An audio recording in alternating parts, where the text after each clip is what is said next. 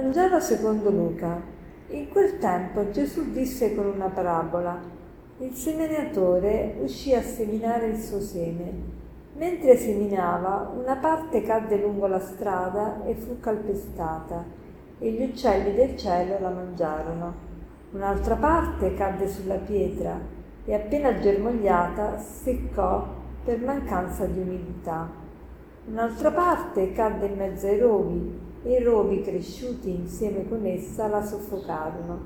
Un'altra parte cadde sul terreno buono, germogliò e fruttò cento volte tanto. Detto questo, esclamò: chi ha orecchi per ascoltare, ascolti. Questa è la famosa parabola del seminatore, una parabola che è presente anche in Matteo e anche in Marco.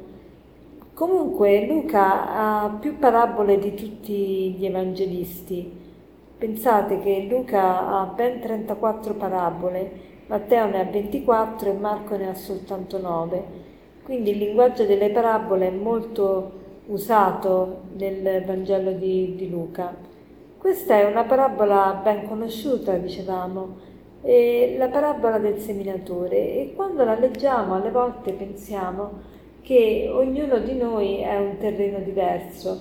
Qui dice che la, il, sem, il seminatore, cioè Dio, riuscì a seminare il suo seme, cioè Dio semina la sua parola, e parte di questa seme cadde lungo la strada, parte cadde lungo sulla pietra, parte sui rovi e parte sul terreno buono.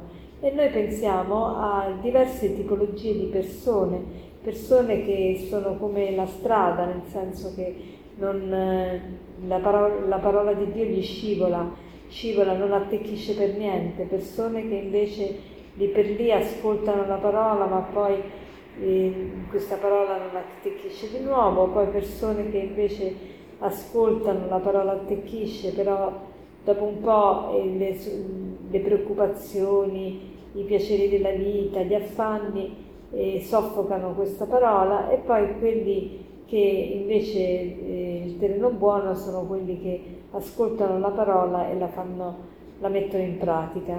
Ecco, non è proprio così, cioè ognuno di noi per certi aspetti è un terreno fertile, per certi altri non lo è, o in certi momenti della sua vita è un, è un terreno fertile, in certi momenti no, o secondo alcune parole della parola di Dio eh, incidono nella nostra vita, altre invece no.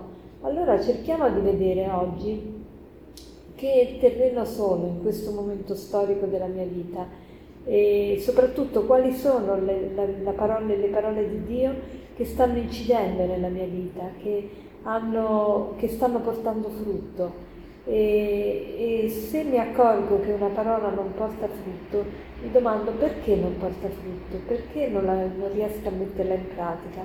Ci sono delle parole che sono troppo difficili per noi, ognuno di noi ha quelle parole che sono ostiche, quelle parole e che trova veramente ardue mettere in pratica. Allora chiediamo al Signore proprio oggi questo dono di applicarci soprattutto a mettere in pratica ciò che reputiamo assai difficile, prendendo in considerazione un fatto, di chiedere a Dio la forza di mettere in pratica quella parola.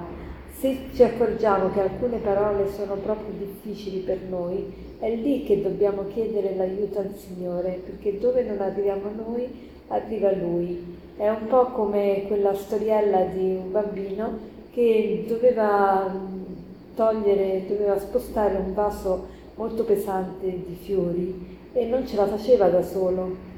Allora cercava di mettere tutte le sue forze. Allora il papà, vedendo lo sforzo del bambino, fa, eh, chiede al bambino: ma sei sicuro che... che Eh, sta impiegando tutte le tue forze? Sì, sì, non ce la faccio, sto, sto impegnandomi.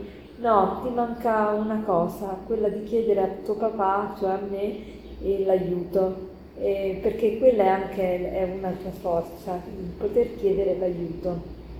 Allora noi chied- vogliamo chiedere l'aiuto al Signore di riuscire a mettere in pratica proprio quella parola che troviamo più difficile, che in questi giorni o, o sappiamo che dal Vangelo che eh, facciamo fa- veramente fatica a mettere in pratica. E per concludere vorrei citarvi questa aforisma che, che dice così: sentire è facile perché esercizio dell'udire, ma ascoltare è un'arte perché si ascolta anche con lo sguardo, con il cuore, con l'intelligenza. Sentire è facile perché esercizio dell'udito, ma ascoltare è un'arte perché si ascolta anche con lo sguardo, con il cuore, con l'intelligenza. Buona giornata.